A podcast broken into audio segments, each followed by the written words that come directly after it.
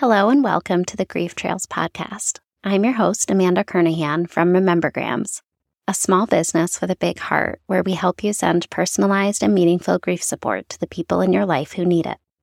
Check out our custom cards where we can design something using your photos and characteristics that will help your recipient feel that unique level of support. Or our grief support boxes, where you can choose a book to go along with other items carefully chosen to provide comfort during a difficult loss.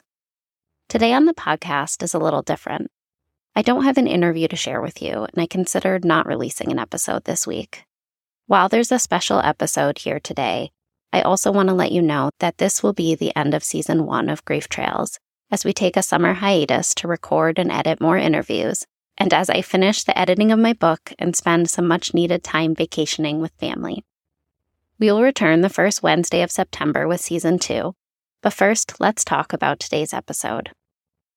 As much as I struggle sometimes to express myself here or in any spoken medium compared to writing, I mentioned in a former episode that I felt I would need an additional solo episode to discuss another topic of grief we don't talk about often and one that has weighed heavily on my life.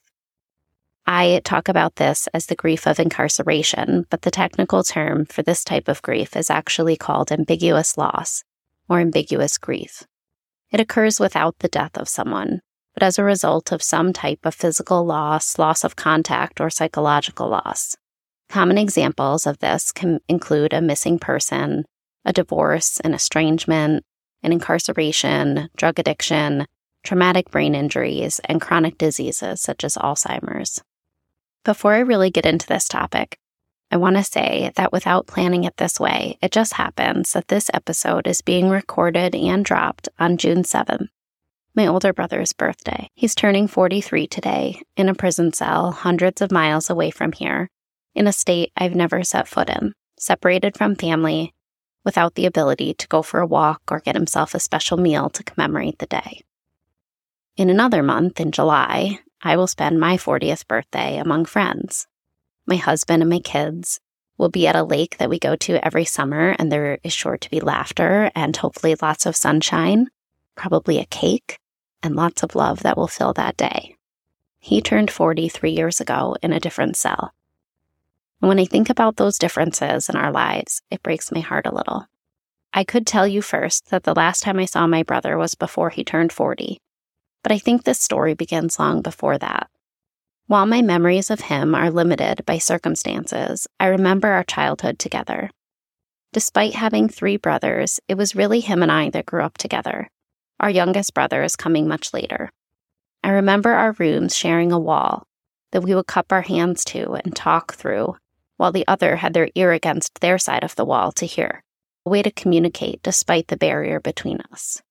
I remember him sitting outside my childhood bedroom window on the side roof of our house and smoking a cigarette while he talked to me about his girlfriend. I remember him teaching me to ride a bike and trick or treating together. I remember the way our mom loved him unconditionally despite his many struggles. When I looked up ambiguous loss for this episode, missing person was one of the first examples given, and I was taken back to the first time my brother was labeled a missing person and a runaway. I write about this in my book. It was several days of uncertainty that shifted something in me and my entire childhood. I still remember the fear and anxiety of not knowing what was going to happen and the utter lack of control. The waiting that felt like it could go on forever, and knowing that that was a real possibility. That time, I was only 11 years old. We lived in a pretty rural area of New York near the Vermont border. And our house, in front of our house, had a very busy road. But behind our house was a very rural road that not many cars took. And behind that were some woods with trails that my brother would often ride his dirt bike on or ride his bike on. And I remember coming home from school one day, and my mom had asked me and my best friend at the time, who lived next door, if we would go up into the woods and see what my brother was up to there because she felt like something was off. And my friend and I thought it would be a fun adventure. And so we did. We uh, went up into the woods by ourselves and thought it was a little spy mission and got close enough to the area where I knew he would be. He would go to a place up there called the Gravel Pits.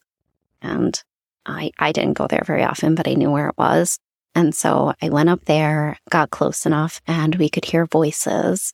And there was a girl up there, and she was a teenage girl, same age as him. He was probably 14 at this point.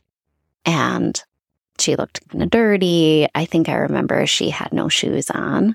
And I thought that was really weird. And I think he was giving her food out of his lunchbox from school, out of his backpack, which I thought was really odd. Anyway, I only looked for a moment or two, but then I got scared and I ran all the way home and I told my mom about the fact that he's hiding this girl up in the woods. And it was a felt like a big scandal. And I also felt really bad that I was tattling on my brother and spying on him. And I went and hid in the bathroom for a few minutes. And then he came home and he was really angry because he realized that I had been following him. And my mom confronted him and he got mad and he went up into his bedroom and he slammed the door. And probably 10 minutes later, I was standing in the kitchen with my mom and saw him jump off the back roof onto the ground and then start running up the driveway with his backpack. And that was how he ran away. And he didn't come home that night. I kind of thought like by that night it would all be resolved. And then the police got involved. This girl's dad got involved. She did not go to our school. She and my brother had met, I believe, at some type of rehab program that they had both been in previously. And it was a really scary time. And it was the first time I had experienced that sensation of not knowing where someone was in the world. And that is a experience that I don't think I can describe well enough if you've never been there yourself. And unfortunately, it's an experience that I continued to have throughout my life in different ways at different times. For the majority of the time, it was with my older brother, but I think maybe once that that feeling happened with my younger brother also, where we weren't quite sure where he was. And then, of course, there was about one day when we were, we lost contact with my youngest brother again. And we got the outcome that no one wants. And that was that he had passed away. But just that sensation of someone being missing and not being able to get in contact with them is, is a really scary feeling. There were sometimes weeks, sometimes months where I didn't know where he was. And in those moments, the world becomes a very big and very unpredictable place. Starting as a kid and continuing into adulthood, there was always a heightened state of anxiety and fear during these periods, and definitely a lot of grief. Some of it would be anticipatory grief, predicting that he would die in one way or another, and some of it was just grief for lost dreams, a life with a sibling that I could spend holidays with or have over for dinner once in a while. These types of feelings and grief is common for families of people who struggle with addiction, something my family knew deeply. And as quiet as I kept my feelings with it all, I knew it was shared with my parents. My mom used to call me every day once I moved away, and sometimes I could tell immediately that she'd been crying. It's hard for me to put myself in her shoes and think about the grief that must come with watching your child, the baby you raised, struggle so much, to worry about them dying so often. The last time my older brother went missing was in 2019, after our youngest brother had passed away. And when that had happened, my older brother had been incarcerated. And so this was his first time that he was going to be released from prison and get another chance at life. And so I think in the aftermath of losing my youngest brother, I felt a lot of pressure at that time to make sure that this was a successful transition for him, that he had every shot that he could. And I think I wanted that second chance to be able to help my brother because I couldn't help my younger brother anymore. And there is a lot of guilt that goes into that and, and some regret that I hold with me. And so at the time, I spent a lot of days going to Goodwill in between my job and I would try to buy clothes for him to wear once he got released and buy supplies for him that I knew he would need once he was released.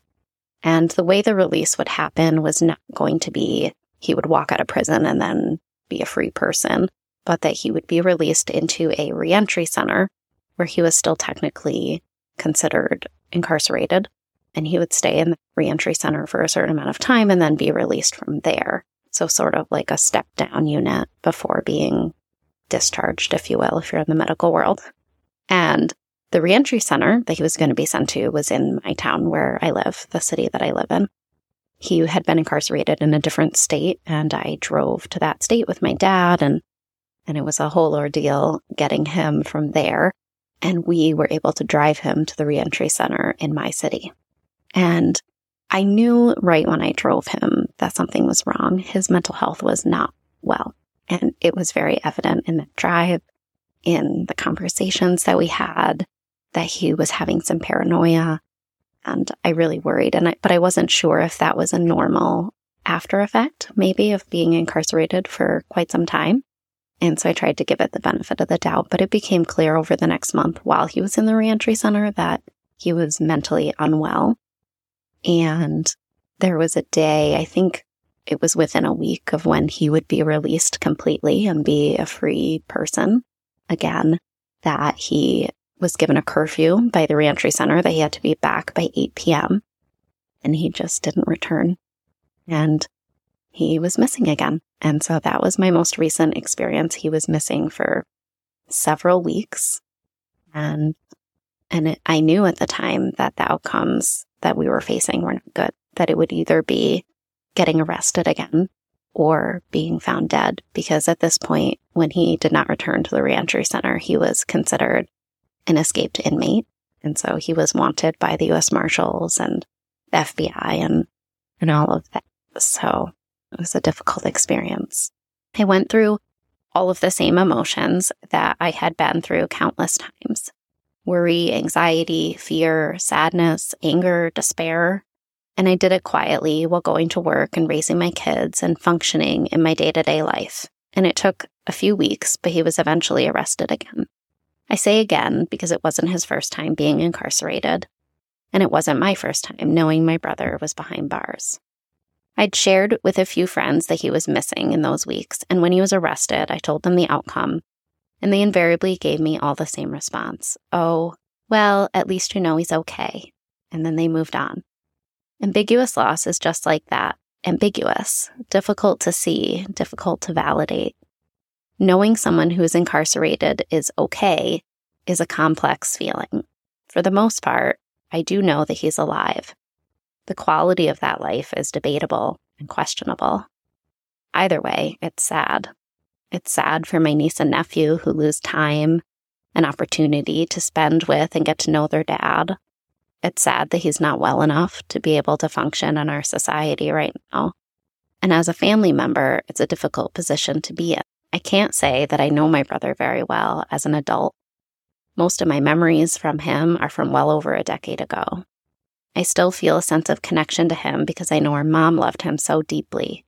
And with her gone, I still hold on to a sliver of hope that there may still be some future for him outside of his current circumstances. The hope and reality are difficult to reconcile sometimes. And for what it's worth, most types of ambiguous loss come with a hearty dose of stigma and shame. When people ask me, How many siblings do you have? What do they do? It's always awkward for me and I say, Well, I have three brothers. My youngest brother died of an overdose, and my oldest brother is in prison. But I swear, we're like a really typical American family, and I had a great childhood. It's hard to say those things, and it's hard to know how they're received. Out of curiosity, I wanted to look up how many people have experienced a family member being incarcerated, and what I found was shocking. According to Cornell, a group of researchers in 2019, found that 45%, almost half of all Americans, have had an immediate family member jailed or imprisoned for one night or more. I thought this must be a fluke because almost 50% sounds incredibly high. And so I kept looking. And I found similar statistics reported in other places. PrisonPolicy.org reported in 2022 that over 40%, or 113 million Americans, report having an immediate family member incarcerated at some point.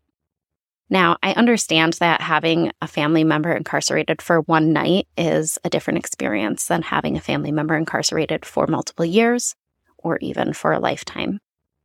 But I think these numbers are massive, and I encourage you to take a few moments just to think about it. When it comes to addiction, the numbers are similar. Pew Research in 2017 reported that 46% of Americans have had a family member or close friend with an addiction. And I happen to know, because 2017 is the year that my youngest brother died, that over 70,000 people in America died that year from an accidental overdose. And those are huge astronomical numbers to me. And the reason all of these numbers feel so shocking to me is the isolation that you can feel as a family member.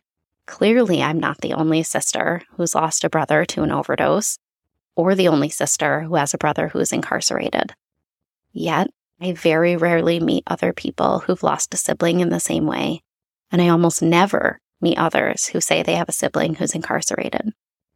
Logically, I know they must be out there, many of them. And this isolation and shame can be one of the reasons ambiguous loss can feel so difficult. If you or someone you love has had any of these experiences, including things that cause ambiguous loss like divorce, estrangement, certain chronic illnesses, that grief you feel is real and valid. Grief is not only felt when someone dies, but when things change in unpredictable ways and all of the emotions that come with it are normal, whether people talk about it or not. And I know this episode has been really brief, but I just wanted to make sure I thank each and every listener who has been here for season one of the Grief Trails podcast. Thank you for holding space for all of the stories we've shared here. And if you or someone you know has a story that you think would be a good fit for this podcast, please reach out to us at contact at remembergrams.com. We would love to have you on as a guest in season two and I would like to leave you with one last journal prompt. Find a quiet space, set a timer for 12 minutes, and write about a time in your life where you felt ambiguity. It can be with a career, a relationship, with grief, or in any way that it has presented in your life. Feel free to share your writing with us at contact at remembergrams.com. And as you continue onto your summer, I hope you find some healing if you are grieving if someone you know experiences a loss, we are still here ready to help you support them at remembergrams.com. And I hope you find some time to enjoy the sunshine and some time with the people that you love. Thank you so much for listening to Grief Trails. Please continue to subscribe and follow us on Instagram at Remembergrams. Have a wonderful day and summer ahead. We'll see you again in September with more stories here on the Grief Trails podcast.